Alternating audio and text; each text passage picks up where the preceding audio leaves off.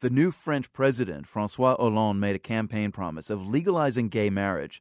Since 1999, couples in France have been allowed to enter into civil unions, whether straight or gay. But today, Hollande's prime minister, Jean Marc Ayrault, confirmed that the law will soon be changed. The BBC's David Chazan has been covering the news from Paris. And David, tell our listeners, first of all, what civil union in France was and how this law will change that.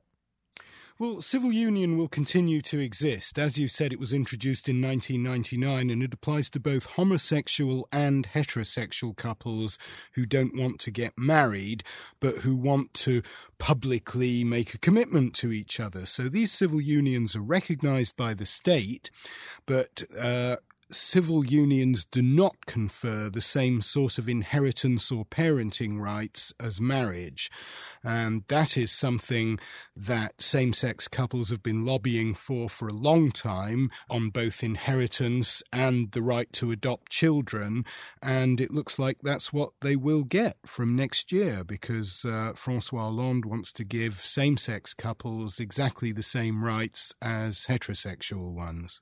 Now, Prime Minister Ayrault said uh, that the law will come into effect early next year, and its passage is really in response, he said, to changes in society, lifestyles, and attitudes in France. I'm wondering how much of a surprise this was, this law, and what has changed in France.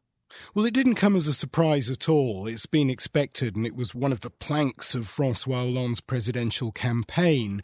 What has changed in France? It's interesting. About 10 or 15 years ago, a majority of French people opposed gay marriage. Now, more than 60% of French people are in favour of gay marriage to the point where I think it's fair to say that it's really only a very small minority of French people who are still against it. Now, you're in Paris, David. How have the French there reacted from what you've seen? Or do those poll numbers pretty much uh, suggest people wanted this and it's there now?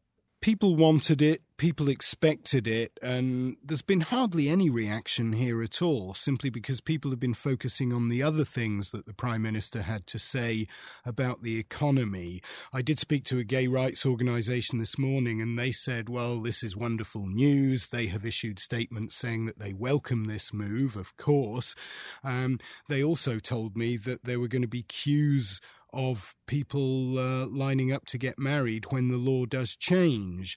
I think the only controversial issue that's left, as far as gay couples are concerned in France, is not marriage but adoption. Mm. Now, the opinion polls still show that most French people support giving gay couples the right to adopt, but the figures are a bit lower than they are for marriage. And now, I think the reason for that is because a lot of people feel that bringing up children should be done by a man and a woman. And there are fears, particularly in the case of male homosexual couples, that men are like more likely to be sexual predators than women and so that's why they're a bit worried about the notion of two men bringing up children on their own. But what the gay rights groups are saying in response to that is well, there's nothing to suggest that gay men are any more likely to be sexual predators than heterosexual men.